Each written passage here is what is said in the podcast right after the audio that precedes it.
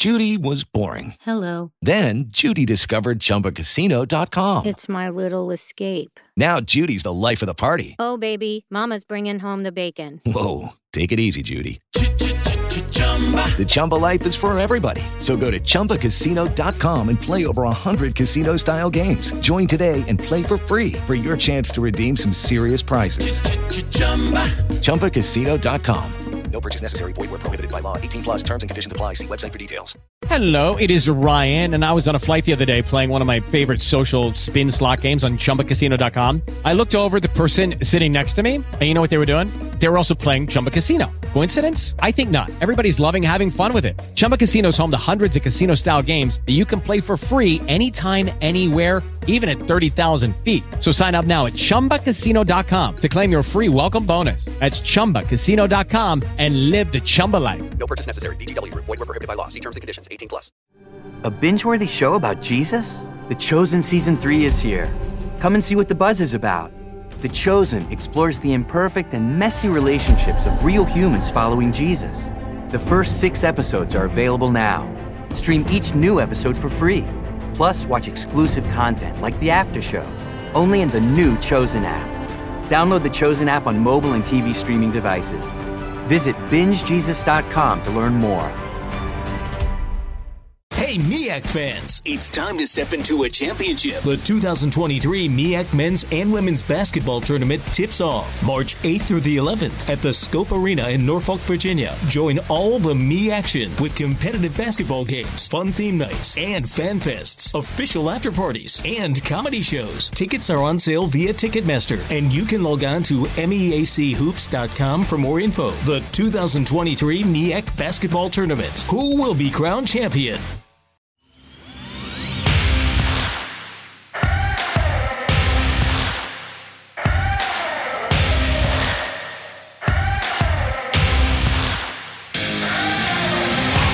Welcome to the Fantrax Toolshed, a podcast covering all aspects of fantasy baseball to help you win all of your fantasy leagues. From dynasty to prospects to redraft, we got you covered. Now, here are your hosts, Eric Cross and Chris Clay.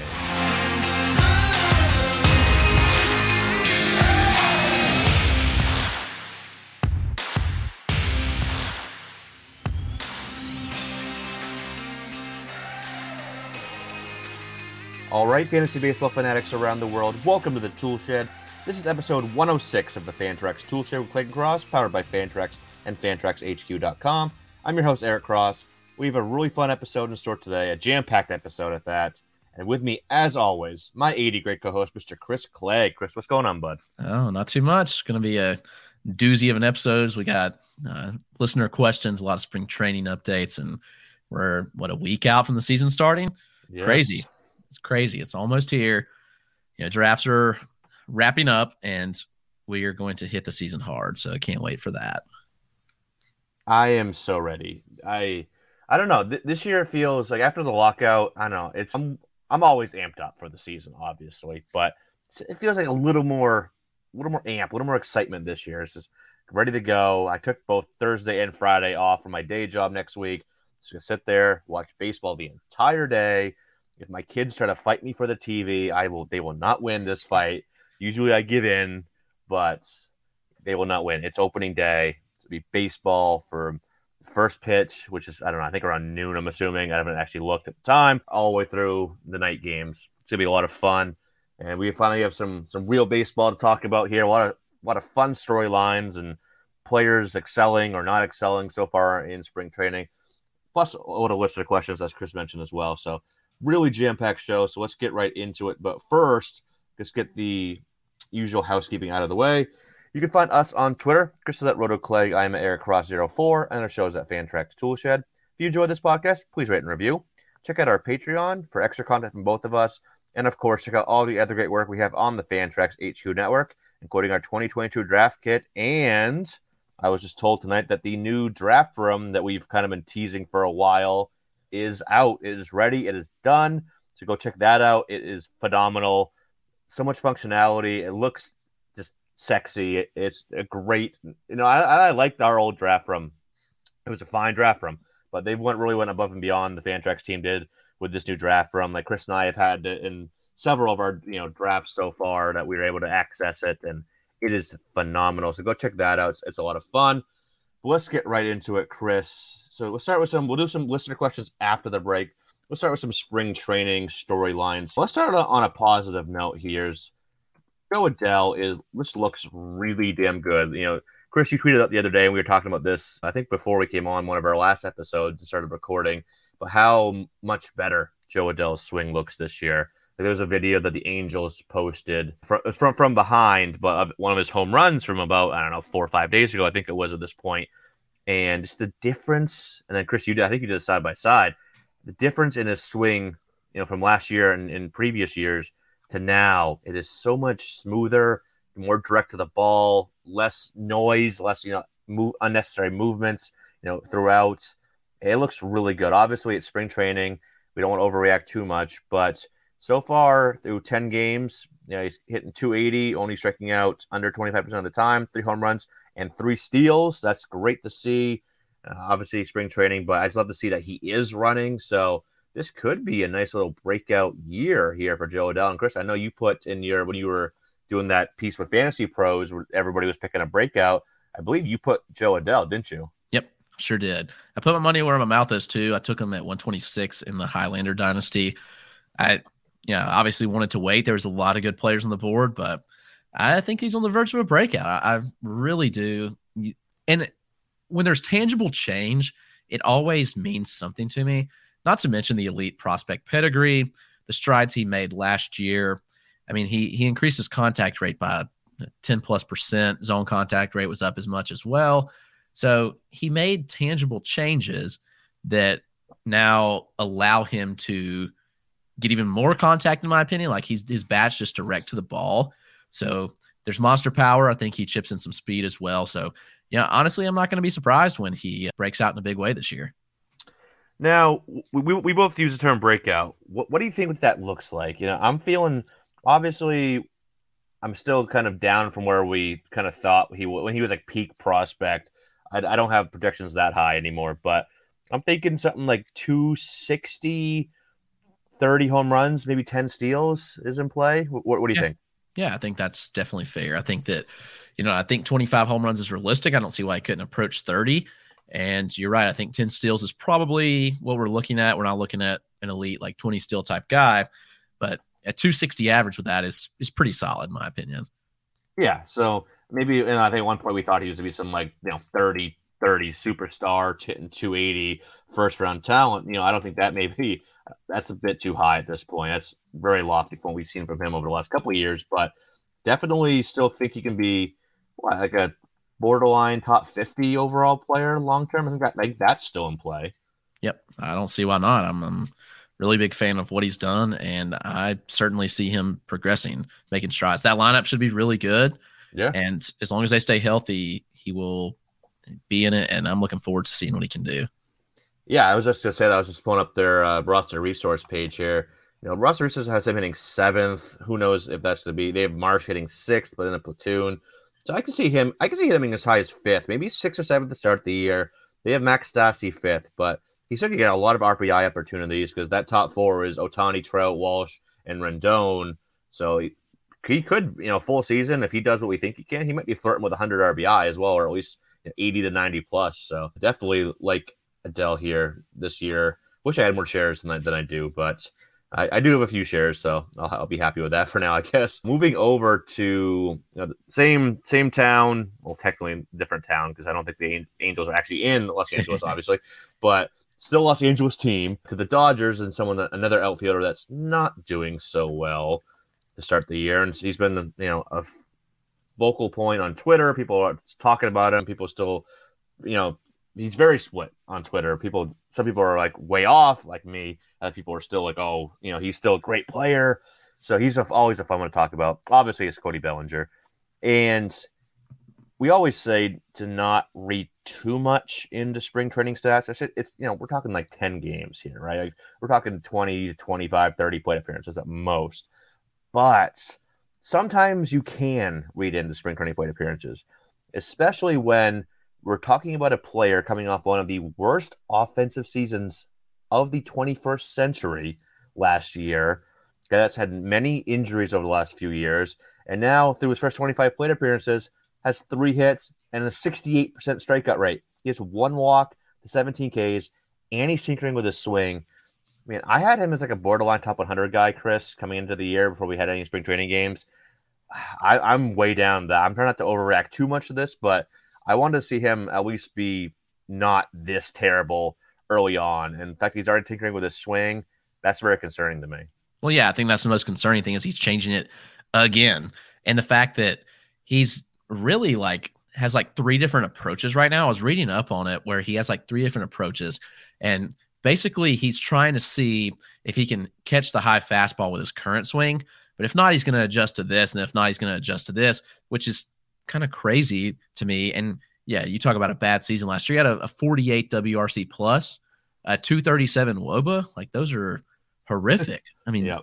165 batting average. And I get it. The BABIP was low, but his strikeout rate ballooned like the highest it had been since his rookie year. And, you know, in 2019 and 2020, he was at 16%, 17%, and up to 27. Like that's kind of crazy. And the spring's not been encouraging at all. I don't know what he's doing, but he's completely lost. And the Dodgers are an elite team. They're not going to keep running him out there. Like, yep. if if he's struggling this bad, they've got other options. Like, they're going to move on from him. I hate to say that, but I, I think it's wish casting at this point to say that he's going to be okay.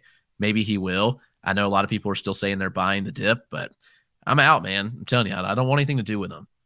I don't either, dude. And that's a great point. Is the Dodgers are loaded and they're going to be a contender. They always are. And if he's struggling, they're not going to, you know, they'll be quick. To, the, the leash is short here. Like they'll be quick to tug him out of that lineup or maybe put him in a platoon or something like that. But they have so many guys on the bench and coming up through the minors where they can, you they can put Lux out there. Like they can do so many different things that they don't need Bellinger. Like he's already supposed to hit like bottom third of the order because that lineup is loaded top to bottom, obviously. Yeah, I don't know. I don't know where I would even feel comfortable taking. Like if I had a draft tonight, I don't know, 150, still no. 200, maybe. 200 is where I start to think about it at this point. But I don't know, man. There's always going to be somebody in your league though that's way too yeah, high on him and get him exactly pick 100. So your chances of getting him at a discount are pretty slim. Like you're gonna have to pay ADP, I think, even even with the struggles. Absolutely, you are, and I know there's plenty of people sitting there listening to our podcast right now that are saying like, "Oh, well, he's been he's uh, dealing with all these injuries the last couple of years." Yes, he has, but I think people just give him a free pass for that for some odd reason, and they expect that oh, he's gonna be 100 percent healthy from here on out. That's just super risky, and you got to factor that in. Yeah, okay, some of the struggles could be attributed to injuries, sure. 100% agree with that. But not all. And you still got to fact like, all right, durability is an issue at this point. Yeah. Like that factors in. You got to play the games to accumulate the stats. It's it's that simple. So yeah, there's so many red flags in terms of durability in the profile. I just I don't want anything. I don't want any part to do with him in redraft or dynasty right now. It's at the point where I need him to show me something for me to even remotely buy back in, and he hasn't shown anything in a while. So it's going take a lot to get me to buy back into Bellinger. yeah, point. he's a player you needed to see something from the spring, and you haven't seen it all. I think it's a a bad process to say that he's fine. Like I'm not worried about this. Yeah, spring's training stats don't mean a ton, but just watch him. He's completely lost. Yeah, it, it would be something if he was, you know, had three or four hits. He's hitting like, you know, 150, but like I don't know, 25, 30% K rate. No, this is a 68% K rate. 17 Ks and 25 plate appearances. That is terrible. So, moving on though here to a couple other hitters that have struggled as well over the last couple of years, or excuse me, not, not two hitters, just two players in general. One hitter, one pitcher that have struggled a lot since they got up to the major leagues, former top prospects. Hasn't panned out, but both are showing something in spring training, unlike Cody Bellinger. Mitch Keller, Keston Hiura. Let's let's start with let's start with Mitch Keller because he's been a very popular kind of conversation piece on Twitter over the last few days because he is now through three spring training starts, eight and two thirds innings, allowed seven hits, no runs, one walk, and seven strikeouts. The velocity's been there. People have been gushing over the velocity. So people are like, oh, it's time to buy back in on Keller. And I, I get it to a degree because he has the former top prospect pedigree, even though I was never really a big Keller guy, even back when his prospect hype was probably the highest in like what 2018, maybe that was. I can't remember at this point, but there's still a lot of issues with Mitch Keller, mainly the command, which is why I was never really as in on him as others were. And again, it's only eight and two thirds innings. I don't know. Where, are you at on Keller? Are you are you kind of drinking that Kool Aid, Chris, or are you still a bit wary of him?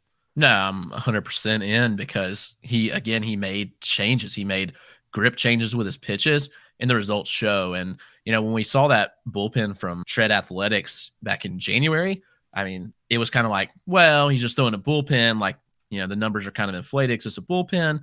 And while, yeah, you can say that that's true, he's still been super elite, honestly. I mean, everything backs up what he did in that bullpen session.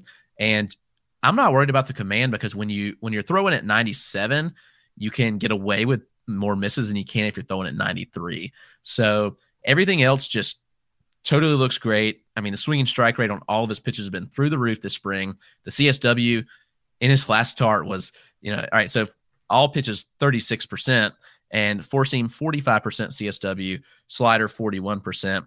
The curve was down a little bit to, to 13, but 40% on the changeup. So everything looks great. He's keeping the ball on the ground at a high level, not allowing home runs, which is a, a big weakness for him. And he's striking guys out. Everything tangible is there. So yes, I I'm so bummed I didn't get him in the Highlander dynasty. Honestly, I was holding out hope when when I took. I had to look back which pick it was. Let me see, because I was I was debating Actually, so I took Jonathan Villar because I needed a middle infielder and some speed. I had middle and corner open, and and he provides that. So I sat there and was like, shoot, I'm I really wanted Hiura and Keller, which is funny. We've got them both. So I set on it and I was like, all right, I need Villar. And I really thought Keller was going to make it back. He made it within three picks of coming back to me. And I was like, man, I was so heartbroken. But yeah, I, I think that Keller's going to be just outperform what everybody thinks. I, I, I think the crowd's pretty split on him right now. I don't think People are fully buying in. Some people are fully buying in, but I'm 100% in on Mitch Keller because look at everything he's done, and it just really backs up what we saw in that bullpen, and he looks legit. I'm, I guess I'll throw a little bit of cold water here because yes, he made tangible changes, 100, percent and his velocity is up.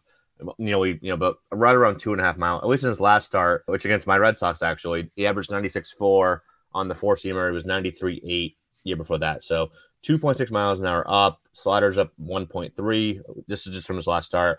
Curveball up 2.2, changeup up 2.8. But, you know, the changeup still is really not even a, a, valid pitch for him at this point. He's never really had a changeup. He's always really been fastball, slider, curveball, which is fine. Two, two different breaking balls. You can get away with that. It's what, you know, McCullers kind of is, is, that route and Glasnow too. You don't need a changeup. So I'm not to harp on that too much, but – you know, you did mention like he's striking guys out. I was looking, he still only has, and again, this is just three three games, eight and two thirds innings. I get it, but he has seven strikeouts, 34 batters faced. That's a 20.6% K rate, which is still well below league average. So I'm glad he's only only has one walk. That is very encouraging. Though he does have two wild pitches for what that's worth.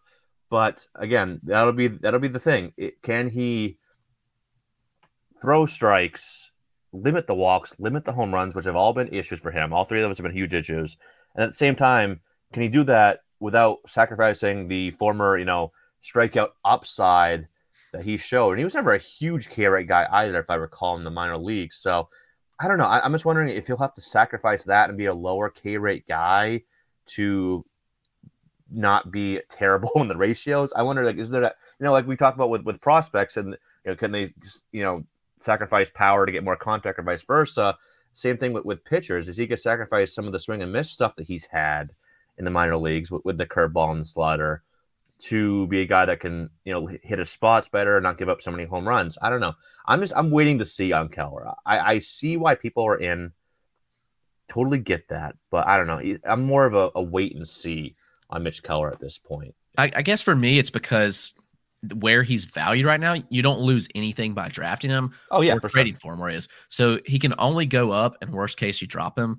But the stuff looks right now enticing enough that he can return top 50 value, which is crazy. Like he can easily be a top 25 pitcher in my opinion with with the stuff that he's shown. So I'll, I'll take the risk as late as he's going that he does that. In worst case, you drop him. I mean, he's still young. You mentioned the prospect pedigree. So he's one, you know, even before the offseason started, was one that you look at and he's like, man, there's some potential breakout here. And now you see he's starting to show that he's just 25 years old. This seems like a, a prime post hype breakout to me. Yeah, no, I, I totally agree on you know the fact that his value is so low right now in terms of where he's being drafted and dynasty costs, all all that. Don't, totally agree with that. I guess I I guess I'll disagree with. I don't think he can get anywhere near that level of like top twenty five, top fifty pitcher. But we'll see. You know, he's very intriguing at the very least. It's it's worth a dice, th- you know, a dice throw. I'm combining a uh, dart throw. There we go. I'm combining combining multiple terms here. Definitely worth a dart throw for sure, just to see if it. Like I said, doesn't if he stinks it up in April and May, you drop him. So, moving on here to Keston Hiura, who again is looking very good this spring. And this is coming off, you know, so for for Hiura's career, 241, 318, 455, which isn't you know terrible, but it's just gotten worse every single year. Average 303, 212, 168. OBP 368, 297, 256. Slug 570, 410, 301. He was just unusable last year you know, 77 strikeouts in 61 games. He to hit 168, four home runs. But this year in spring training, eight games, 21 plate appearances. He's seven for 17, four extra base hits, three home runs, two walks, six strikeouts. So still striking out close to 30% of the time, but he's looking pretty good. He's kind of revamped his swing a little bit as well. I don't know how much he plays though, because there's a lot of infielders, a lot of mouths to feed in that Milwaukee infield right now. Like for instance, you know, he right now he's projected to be in a platoon. They have three platoons listed on roster resource. And you got Rowdy Tellez in there, Jace Peterson, Mike Brosseau, and obviously Kolten Wong, Adames are the locked in starters. But the corners are probably looking like platoons at this point. So how much does he play? But again, the what we've seen from him in the past is enough to they at least, you know, same thing with Keller. It's a dart throw, it's a roll of the dice, late round flyer, you know, whatever term you want to use there. But I'm not fully out on, on Hiura like I am on, on others, but I think how much average we saw from him in the minor leagues, there's a definitely a blend to be had, a balance to be had between that contact and power. The fact that he went through so many personal issues with his mother and, and uh, whatnot. So I think I'm willing to see what he can do. Hopefully, he gets a starting job. That's a big thing here. If he can play enough, maybe they put him in the outfield a little bit too, move him around, play multiple infield positions. But yeah, here is at least uh, interesting right now for sure. Yeah, and he, he today he had a double too, only struck out once. So the strikeout rate is down from what we have seen in the past, which is good. I think it is worth looking at the quality of pitcher he's facing. But overall, just like Adell, he's made legit changes that I think really can stick with him. The playing time's a question mark for me, but I'm willing to bank on the talent. As I mentioned, I did draft him in the Highlander dynasty pretty late. I got him in the 19th round. So I don't remember what pick that was, but 20 team league, almost near pick 400. So I think that we see him bounce back. You're right, the playing time's going to have to be there, but we've seen the contact rate be okay. The strikeout rate is going down. If he can, I just think if he keeps the strikeout rate below 30%, he's going to be okay. He's got like a Javi Baez ish profile, which is fine. I mean, Baez gets away with it and has elite fantasy seasons every year. I wouldn't say elite, but you know, it's really good fantasy seasons.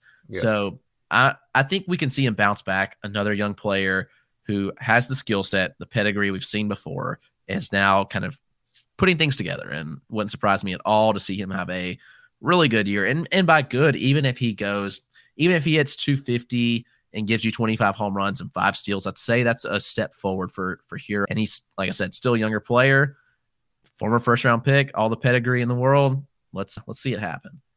Yeah, I, I'm I'm still I still want him to succeed. He looks like a likable dude. He's always smiling. He's got he's got I want to succeed. So hopefully he can do that this year with Milwaukee. Like I said, everything is there for him to take that. And maybe he's not you know a great player, but you know maybe he's a guy that could be a you know maybe a serviceable corner infield, middle infield. Probably more of a corner infielder at this point, but never a guy that you're gonna have Price starting at. But a corner, starting corner infielder, I could totally see that at this point with with him. So moving on here, Francisco Lindor. is really looking good this spring. Now he's a guy that had a very up and down last, you know, 2021 season. Month to month, it was just maddening if you rostered him last year. But overall, the numbers were still okay 20 home runs, 10 steals, but 230 average and 524 plate appearances in his first season with the Mets, but did finish strong end of the season, still was walking a ton. So that's, you know, it's similar metrics to years past. And this year, in 22 plate appearances this spring, hitting 474 with four home runs and two doubles, two walks to three strikeouts, no steals yet. Has even attempted the steal, but I'm not worried about that at all. But the fact that he's just looking really good this spring, and be, he'll be hitting in the middle of a pretty good New York Mets lineup, top to bottom, could be in you know could be in store for a nice bounce back year here in 2022. Yeah, and he's one where you know you see that the prototypical thing when someone gets a huge contract and goes to a big city. There's a lot of pressure on him. So, interestingly enough, he's not swinging a lot of pitches this spring. He's been been very passive. He has a 38% swing rate, but the results have been there. He's been selective. It's paid off. And he's got 13% strikeout rate, four home runs, as you mentioned, solid average near 500. The slugs through the roof. So everything you want to see. I don't know if we see him get back to that 20 steal type but I don't think he has to with where he's being drafted. I think there's definitely 30 home run, 10 stolen bases in the profile. So where he's going, it seems like he could be a good value at shortstop, especially with so many of the high end shortstops being pushed up. Lindor's kind of an afterthought. It seems like he's kind of flying under the radar here and having a really solid spring, honestly, with a lot of tangible change that we've seen, cutting down on the swing rate, etc., and it's paid off. Yeah. How, how high do you think he can rise this year, Chris? Like, you look at some of the short in terms of the shortstop position.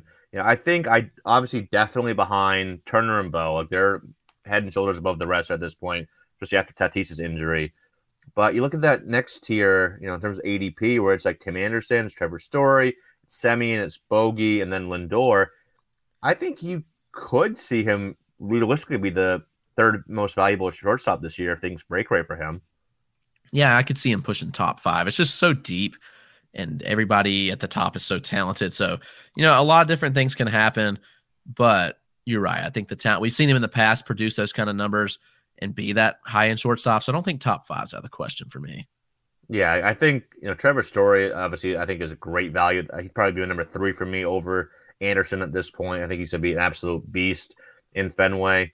Uh, Semien I think is, is fair value. Xander's right there too. So yeah, I think you definitely could see him finish ahead of Bogey, ahead of Semien, ahead of Anderson, maybe even ahead of Story. We'll see. But so I think yeah, I think at this point his ADP is right in the 55 ish range.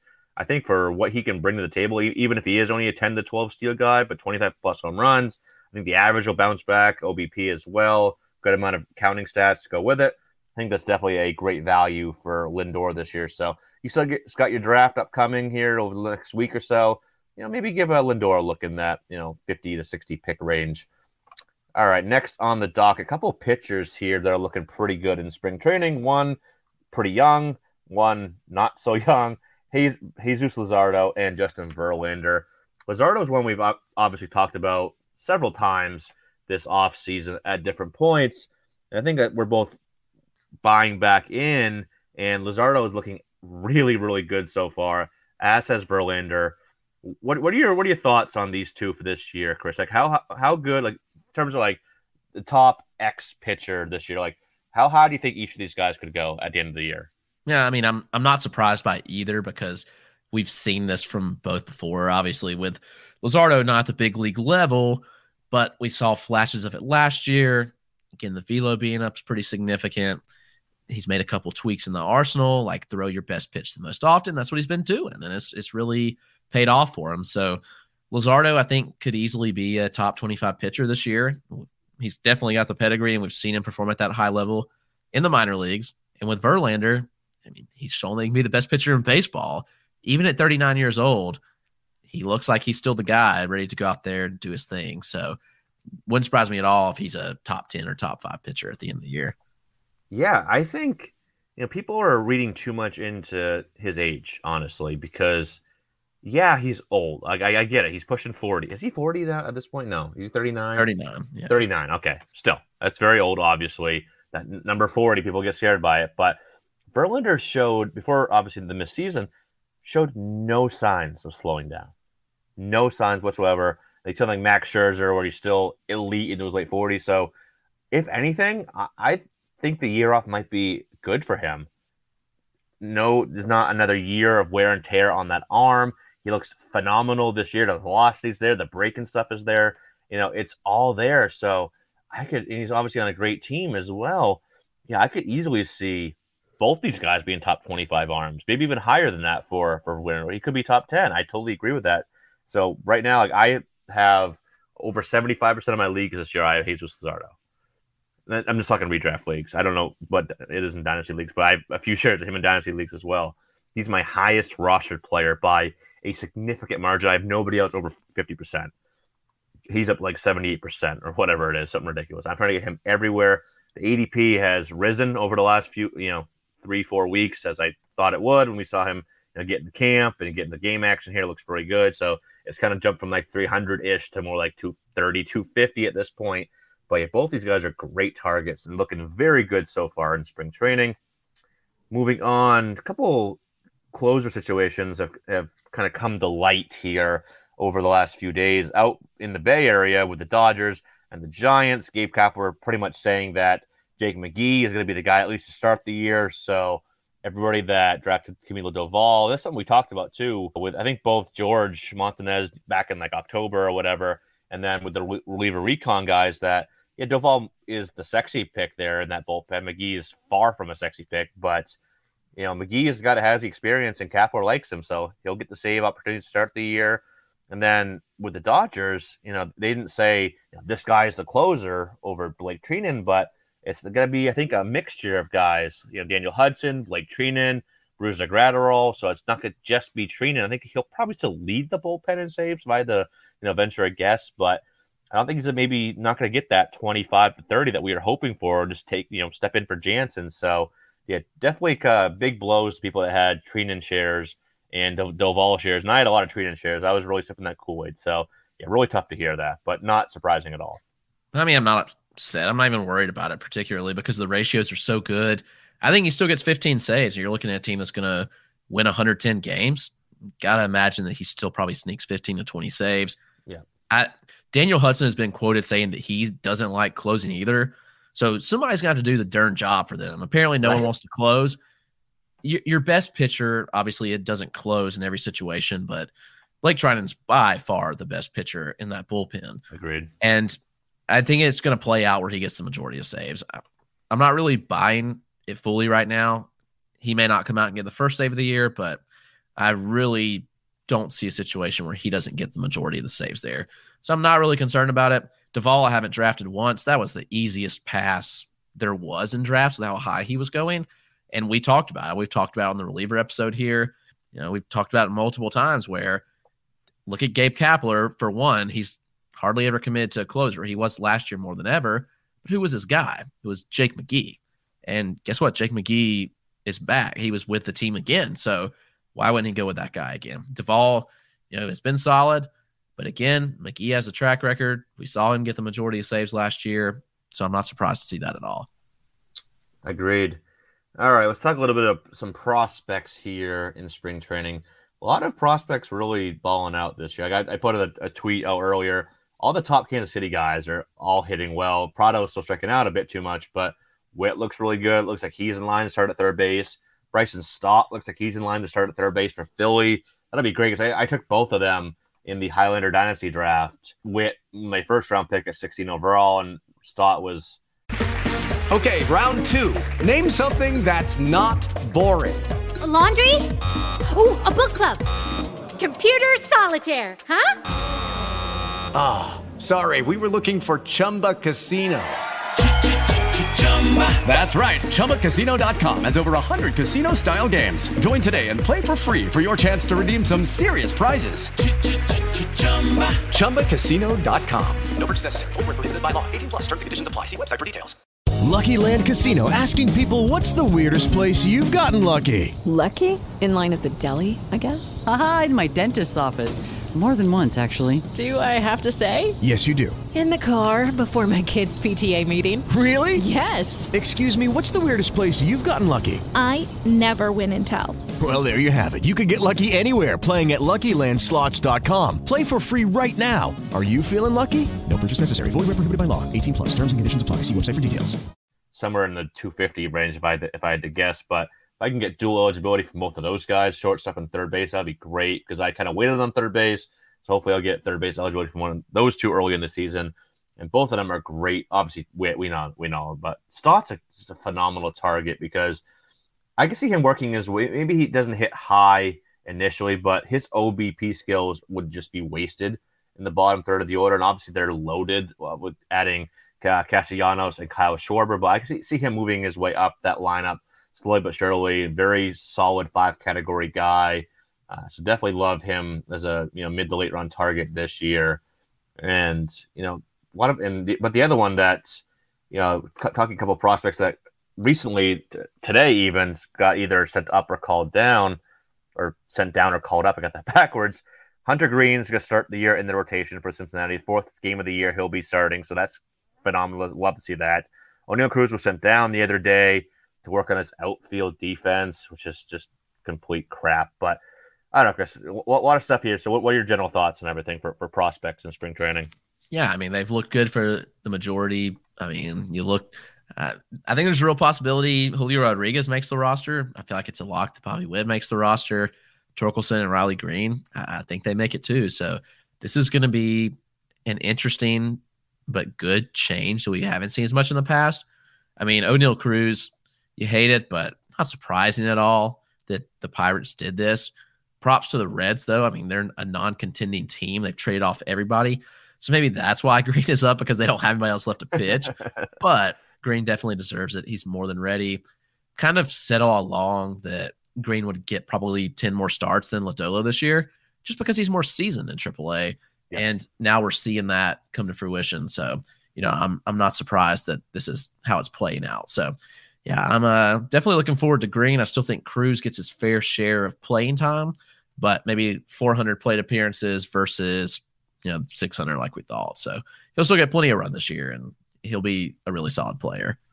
Yeah, that was one of the listener questions we had later on. I guess we can listen just now. Someone's asking, what, what is the ETA on Oneil Cruz? It's to be early. Like, if he's not back up by the end of May, I would be shocked. It's probably much sooner than that. So, yeah, I still think definitely 400 plus, maybe even still 500 plus. You know, it's the whole work on this defense crap that we've seen in the past with Chris Bryant and others. So, uh, he's still to be up. He's one of the most talented hitters in that lineup already. We saw that last year. Couple of weeks or a month at AAA of him performing well, he'll be back up. Don't worry about that it's hard to roster him when you're standard 12 teamers. I don't know. If, if you want to use a bench spot, I wouldn't be against it in 12 teamers with you know, a standard size bench, just six, seven guys, but it's kind of hard to do so. But if you drop him, just be kind of looking to see, you know, be on top of when he might be back up so you can pick him up a week before, or else you'll probably not get him uh, when he comes back up. That's for sure.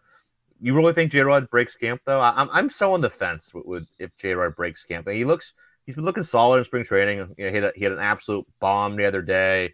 Home run, two steals, hitting 316, 381, 579. But I, I don't know. I feel like they still give him like a month or two in AAA. I don't know. Maybe. I mean, he's ready. I think it's there's no question about that. He's good enough to to play with the big boys. So it's up to the team at the end of the day.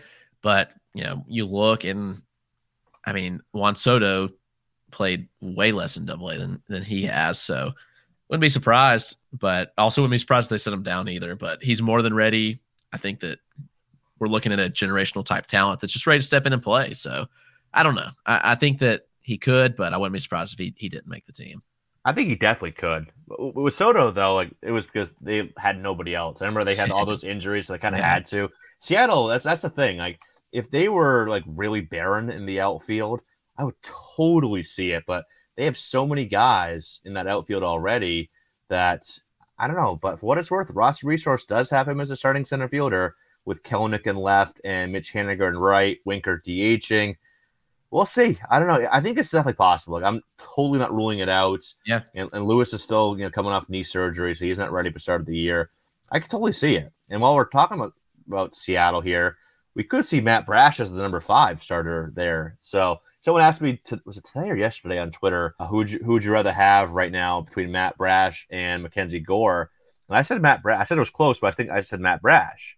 And I was like, man, if you would ask me this question, or you told me two years ago that in you know near 2022 opening day, I would be taking Matt Brash over Mackenzie Gore, I would have looked at looked at you like you had six heads. Like it's just that just shows how much how difficult this game is and how much values can change very quickly. Where you go from Gore was the unquestioned number one, and at that time nobody even really knew who the heck Matt Brash was. And now he's the hot name rising up rankings, and Gore's kind of the guy people are cautious to even go near in redraft for dynasty. But Gore, he could be a rotation back at you know number five guy for San Diego too. So he's got some intrigue if he gets that rotation spot too. Yeah, there's definitely intrigue for for Brash for Gore. These dudes have looked really good, and uh, I'm kind of believing that Brash takes the job and runs with it. A lot of people are skeptical, but I mean, the stuff is just unreal, and the stuff the stuff's going to play, in my opinion. Yeah, at least he's going to be a big strikeout source. And if he can really continue to improve, he's already made gains with with the changeup, with his overall command and strike throwing, and that continues to you know take a step forward like it has in 2021. Yeah, you could definitely see Brash take that next step. And I think, you know, I still think he's more of like a mid rotation guy, but a very intriguing mid rotation guy, that's for sure. And that Seattle rotation is going to be pretty damn good. Like they already get Robbie Ray at the top, Logan Gilbert. They'll be adding Matt Brash. They'll be adding George Kirby sometime midseason. They still have you know Hancock waiting in the wings, Marco Gonzalez and Flexen kind of just holding that, holding it together. The kind of the glue guys there that can just give you innings. So that's a very good. I think this would be a very good team. I think they're gonna be a postseason team. I'm sure we'll do our you know prediction thing I'm probably on Patreon for the season, but I think Seattle's a postseason team this year. I really do. They they're good offensively and on and on the mound, and they have one of the best bullpens in baseball too. So it'd be a really fun team if you're if you're a Seattle fan. It'd be a pretty fun year. All right, yeah, agree. Let's take a quick break here. We'll come back on the other side and get into all the listener questions. So don't go anywhere. We'll be right back.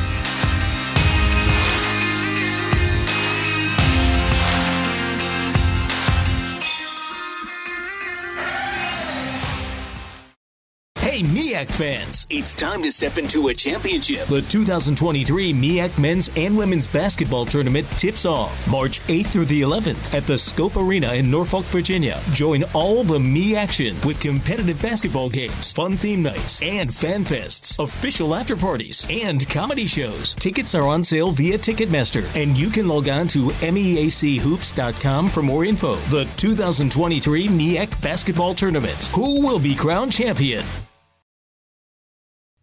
All right, welcome back from the break. Let's get into some listener questions now. We got a lot of them, so we will try to get through as many as we can. If we don't get to yours, we will still answer it on Twitter, so don't you worry. Thank you to everyone that submitted questions. A lot of fun ones here, some dynasty ones, prospect, redraft, good mix here. Let's start with uh, Fernando Tatis Jr. Someone asked if Tatis comes back and rakes for the second half, would you consider selling high?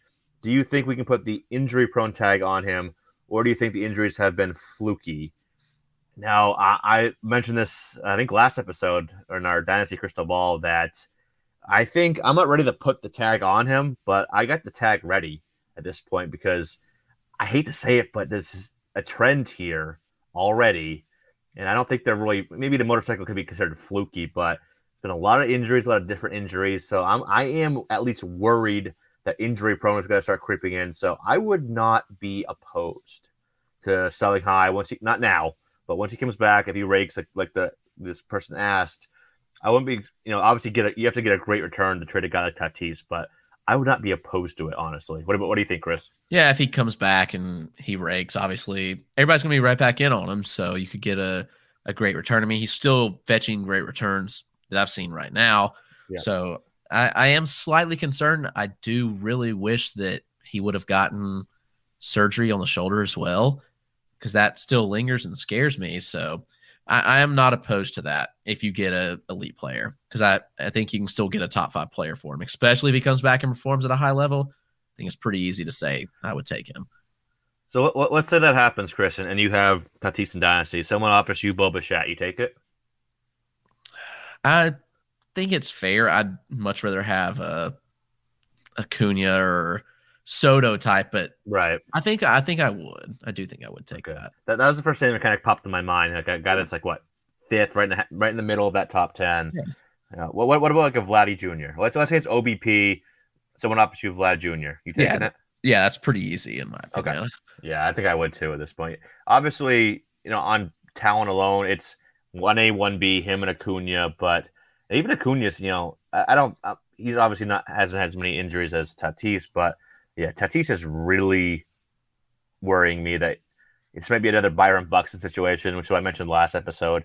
So I definitely am concerned. So I would not be opposed to that for sure. All right, next question here from our buddy Christian Crespo, who we had on a few weeks back, a month ago. I can't remember at this point. It's all a blur uh, this time of year. he said, "Who will be the number one prospect in baseball at midseason?" All right, I, I have a definitive answer to this. Is obviously, I think at this point we're assuming that Witt graduates, that Rodriguez graduates, that both the Detroit guys graduate, the Adley guys like that. So I'm taking all of them off the list. Yeah, I know who you're going with. I'm going Anthony Volpe. Yep, I figured. And it's funny because my last update a couple weeks ago, I had Volpe fifth. I had Great Riley Greene fourth and Noelvi Marte third. And obviously the big guys at number one too. And I was asking myself the other day, why do I have him fifth? I think overall, like obviously Greene is closer by about a year, but I think there's a better hit tool with Volpe. I think there's more speed with Volpe. And I think the power isn't far off. So I'm wondering why do I have Greene ahead? Is, is that proximity worth that much? And then I was with Noelvi Marte, who I I've always loved. People know that I was on him back when he was not even top 100. You know, I think there's more power with Marte, but hit tool and speed solidly to Volpe. So I'm wondering, like, he, I might move him up to three right now, right now, and then number one when those two guys graduate. So yeah, it's Volpe for me. He's got the he's the entire package, 25 25 type of guy, high average, high OBP, high floor, Yankees lineup, Yankee Yankee Stadium. A lot of good in that in the, in that profile. So yeah, I'll go Volpe. Yeah, I'm going with Corbin Carroll. I think the floor is even higher there, and I just feel like it's a safer profile. I, I do love Volpe, but Carroll to me, if he hadn't been injured all last year, I think may already be in that conversation. So totally agree. I think I think we'll see Carroll make that huge leap this year man, beautiful swing. The contact skills are through the roof, elite speed, and enough power to to play up. So I'll go with Corbin Carroll. It's going to be a really interesting conversation if you know we get Volpe, we if Carroll's power progresses, Abrams if the same thing with Abrams if the power progresses. There's a lot of good guys in that conversation. So there's not going to be like a clear cut top two like we have now. It's gonna be like this group of like four or five that are just really, really good. So yeah, really fun conversation for sure. Next question we have here Does Christian Hernandez of the Cubs have top five prospect potential? Top five is really lofty. I think I think he does. Are you talking about pure ceiling, Chris? I think he might be in that conversation. Yeah, I mean, he saw. I mean, he really stood himself out from that international class last year and was was dominant when he played. And I think that the best is still yet to come. I think there's still plenty of frame to fill out there. So yeah, I think top 10 is reasonable this time next year, and top five is a possibility. Obviously, a lot has to go right for you to be a top five prospect, but the skill set is is there. Yeah, I think you could you could see a guy that's an above average or better hitter, plus or better power, solid speed, maybe still a double digit speed guy as he fills up the frame. So yeah, it definitely could be there for sure. I love Christian Hernandez. Go out and get him. I think this time next year the price is going to be so much higher in, in dynasty leagues a couple of Eury Perez questions here. So I'll group these two together.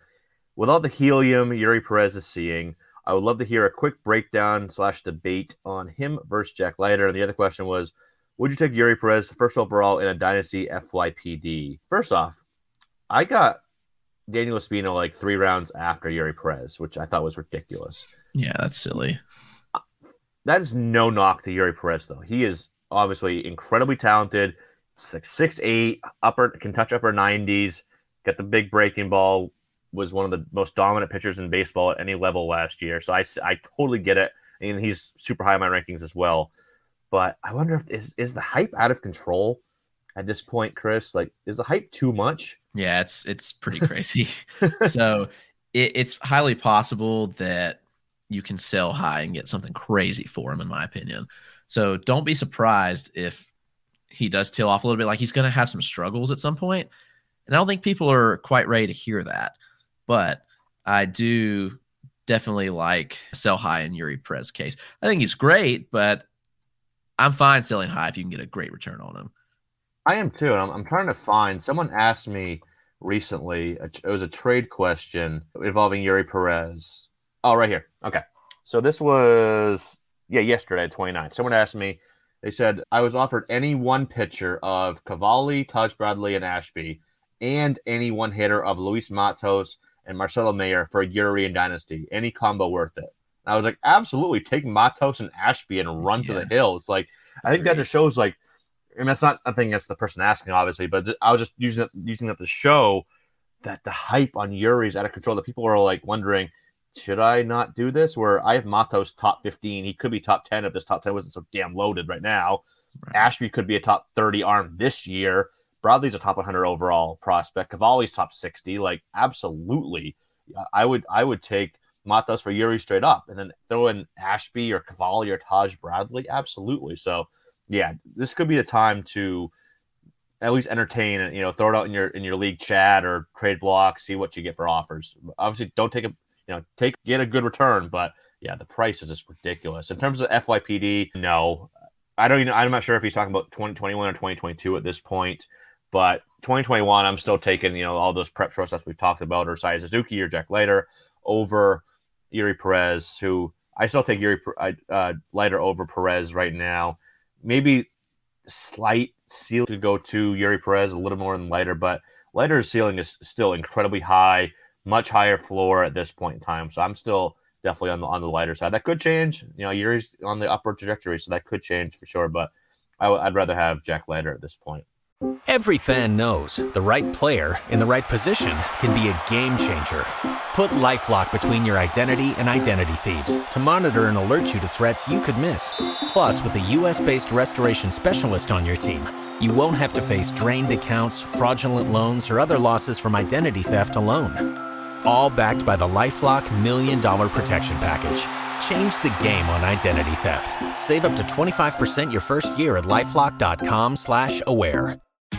Tax day is coming. Oh, no. But if you sign up for Robinhood Gold's IRA with a 3% match, you can get up to $195 for the 2023 tax year. Oh, yeah. Sign up at Robinhood.com slash boost by tax day to get the biggest contribution match on the market. Subscription fees apply.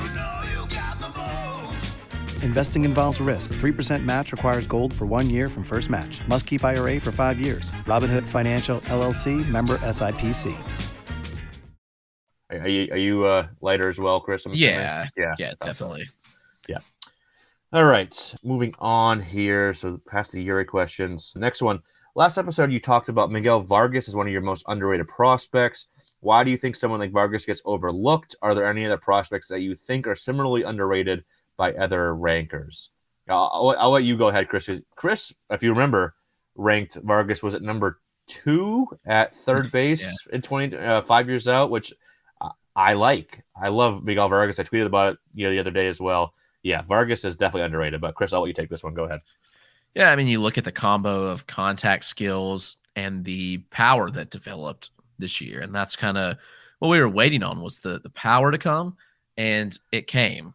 And the contact skills are through the roof. He's going to hit for a good average. Like you're looking at a potential player that can hit 290 or better.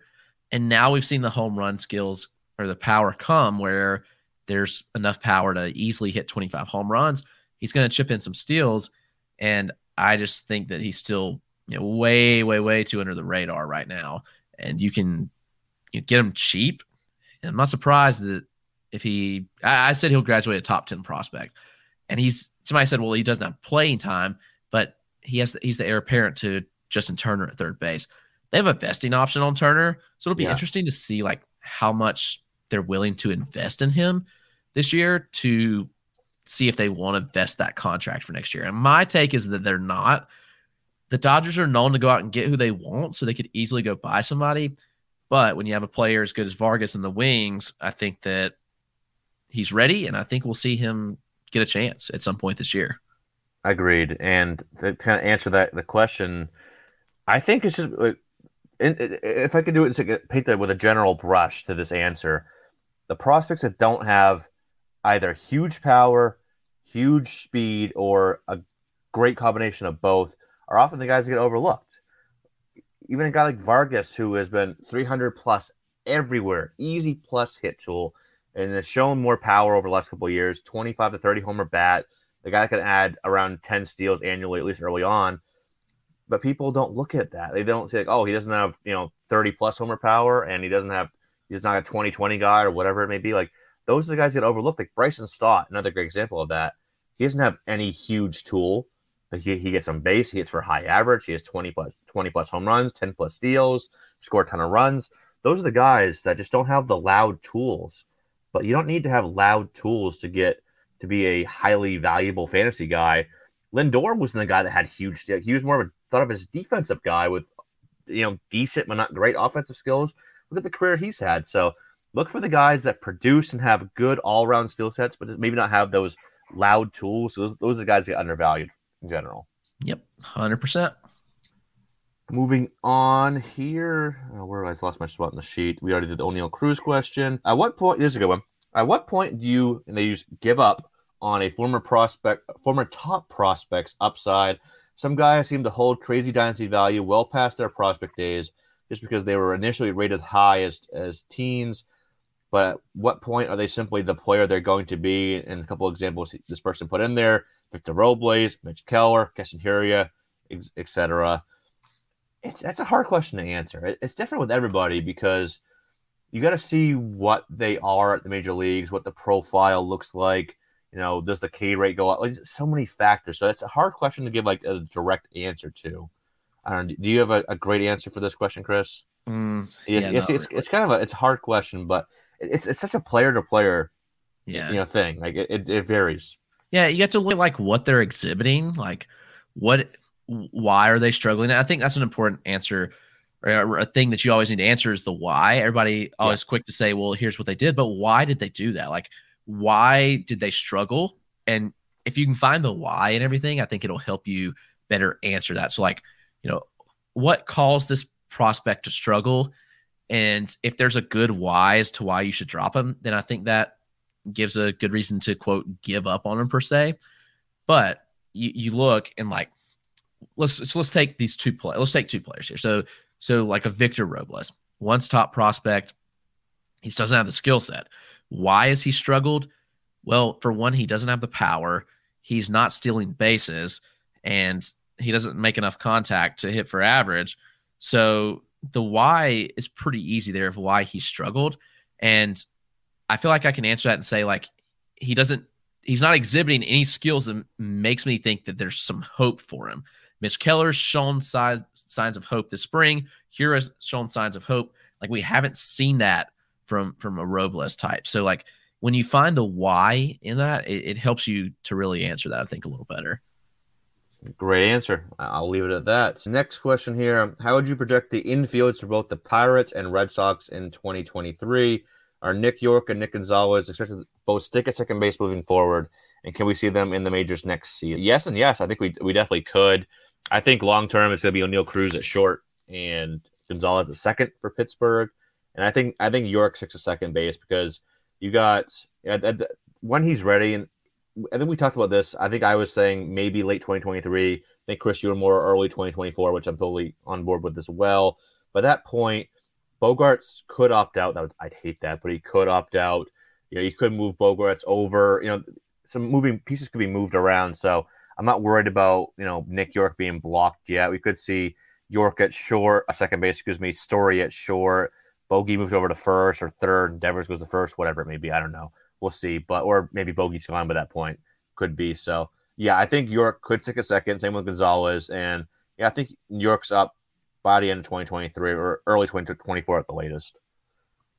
Yeah, I don't disagree with anything you said. So I think they both stick more 2024 for Yorke. But if he keeps hitting, he couldn't push the timeline up. I think Nick Gonzalez is definitely more ready as a college bat. So um, excited to see what he can do as well.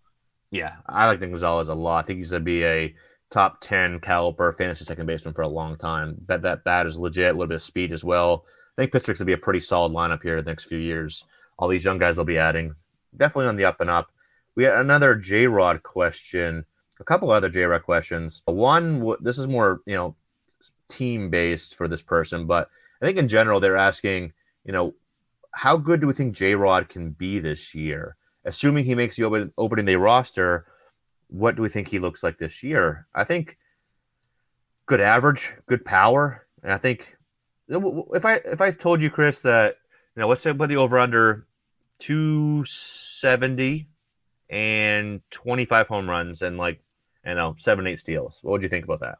I think that's definitely fair. I wouldn't. I'm, I'm not going to suggest he's going to be a superstar year one. He's still Right. so young, but he's very polished despite his age. So I, I think that's pretty reasonable. You don't want to put the expectation too high, but I think he can be a highly fantasy relevant player in his rookie season. I, I do believe that for a fact. Agreed. Yeah, I think he's gonna be. You've seen like he is so advanced. Like he's a 331 career minor league hitter, 412 OBP. Obviously, we've seen you know he doesn't strike out much. The power's there, hit tool is there. He's just very polished. So I think he definitely could be one that hits the ground running and is a top 100 player this year if he gets the time. Like I'm still not 100 percent that he's on opening day roster. We'll see. Um, we'll get that answer probably within the next few days, I'm sure. But yeah, whenever he is up, if it's opening day, if it's May, if it's June, I think it'll be June at the latest at this point. He's going to be probably pretty damn good right away. All right, next question here. What impact will the humidors have on fantasy baseball?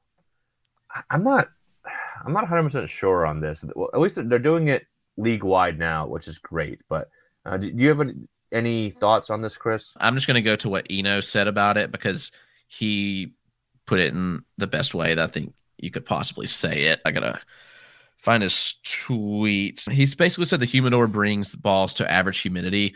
So extremely humid places, it'll keep the ball drier and less waterlogged, which means the ball will travel further, which is definitely great.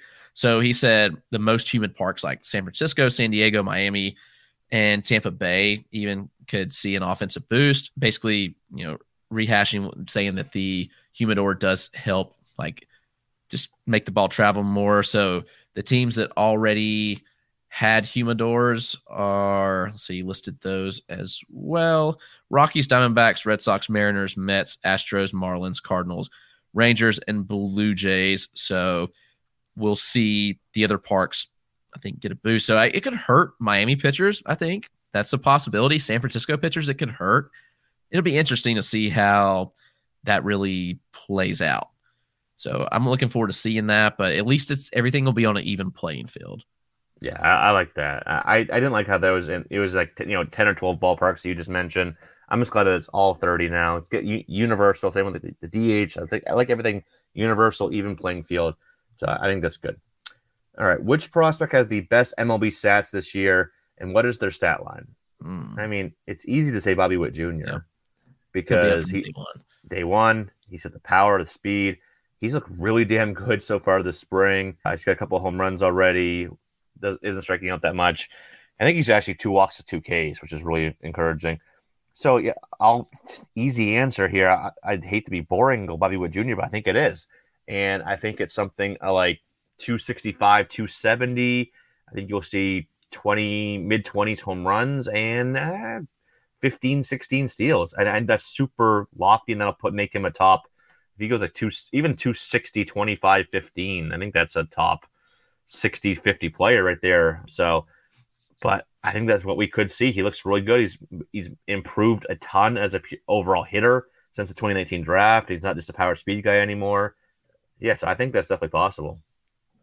Yeah, I don't disagree. I think that he's the easy pick to be the best rookie, and I think the stats. I don't. I don't think 2020 is out of the question. Depends on where he hits in the lineup and how the Royals let him run. Yeah. So I'm kind of. I kind of was out on him for most of draft season, and I think that he helium's a lot right now in redraft league. So I'm not sure if I'll end up. I mean, I'm done with most drafts at this point, but I, I do think that he's an easy pick for me to say that he'll be the best rookie or best prospect. Yeah, I don't think I have any shares of I obviously dynasty shares and maybe one or two like early best balls, but um trying to pull up, you know, like NFBC, you can look at your players' shares and yeah, I have none. That's a quick control F for Witt, and there was no results found. So yeah, I don't have any Witt shares on, on any of my NFBC teams.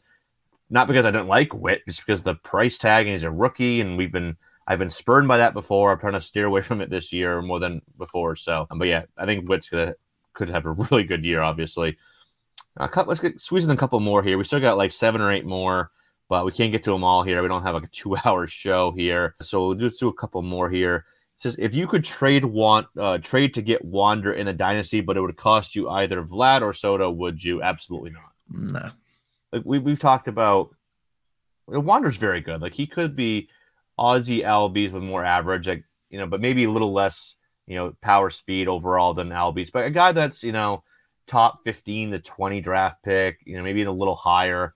I just don't see him as being an annual top ten guy. Like you know, Vlad and Soto are like they're top five guys. They've shown that they've that might be the two highest floors in the game right now, Vlad and Soto. Would you agree with that? Yeah, there's there's no chance. And I, I do think Wander has a high floor too, but I'm not paying yeah. that cost to get him. No, like it's a, if anything, I like I, I've sold a couple Wander shares in Dynasty, so obviously love the player. Just I think he's a bit overvalued for Dynasty purposes here. Ezequiel Tovar spring training. What do you guys make of it? Seems underrated and underappreciated when comparing him to someone like a Luis Matos. Yeah, we, we saw Tovar last year out in the, in the Arizona Fall League, and I think we, we both kind of came away with a similar reaction where he looked good. He's putting the bat on the ball, but we were kind of wondering how much impact was going to be there. You know, how much power was he hit for, or is he much more of a you know slap hitter type? So I don't know. I honestly haven't even looked at Tovar's uh, spring training stats before now. I'm pulling it up right now. Has he has he hit for a lot of power this spring? He the, there's some decent exit velocities. He had a 110.2 EV, which he had 110.4 in the AFL. But you're right. While he has exhibited the ability to hit for, you know, at least high EVs, he, he still looked like more of a slap hitter that went the other way a lot in every. And we saw him three or four games, I think. So that was uh, something that definitely stood out to us. But if he learns to lift the ball a little more, I could see him getting more home run power because he does make really, really good contact. Yeah. And I think that's important. The contact's there. He's still young. He's shown the ability to hit the ball hard. So those are the type of players that usually can evolve into someone that, you know, grows into home runs. And I think that can certainly be the case here. And so I'm sold on the fact that he's just going to be a slap hitter. I think that we'll potentially see him, you know, take some steps forward. So I do like Tovar. I think he's kind of underrated and he's one that can move up. Yeah, his spring has actually been really good. I didn't realize he was doing this well. Nine games, 20 plate appearances, two doubles, three home runs, two steals, hitting 550, zero walks, and one strikeout. So, yeah, very good strand Rose. He was doing that well this spring. But yeah, I, I echo a lot of what Chris said. You know, the contact skills are very good. He did have 15 home runs last year in 469 plate appearances between low A and high A. I think he could be a right around a 15 homer guy. I don't think he's ever be a 20 homer guy, but 15 home runs. He's got solid speed, high efficiency guy as well on the bases, solid contact skills that'll obviously be boosted by Coors Field. So this could it could be a, a solid fantasy player here down the road. He's still a couple years away. Yeah, he I think he just turned yeah he turned 20 back in August, so he'll play most of this year at age 20. So he's still not going to be up until second half of next year at the earliest, and it's also the Rockies. So this could be you know another year after that, but it definitely a good little player here with, with Tovar. He could be You know, they don't really have that lockdown middle infield. Like Hampson hasn't worked out. Rodgers looks like he could be solid, but we're still kind of wait and see with him. So you could see Tovar as, as a starting middle infielder for this team a couple years out. Definitely has that upside. I think that's gonna wrap it up here. So we got a couple more questions, but we'll get to those on Twitter. Sorry to everyone that we couldn't get to, but thank you to everyone for submitting all these great questions. There's a lot of fun, a lot of fun storylines in spring training as well. But that is going to wrap us up for this episode. Thank you to all the listeners for tuning in again this episode. We hope you enjoyed it. You can follow us on Twitter. I'm at Eric Cross 04. Chris is at RotoClegg, and our show is at Fantrax Toolshed. And check out all of our written work at Fantrax HQ, Fantasy Pros, or over on our Patreon. And join us again next time for more fantasy baseball talk. But until then, everyone take care.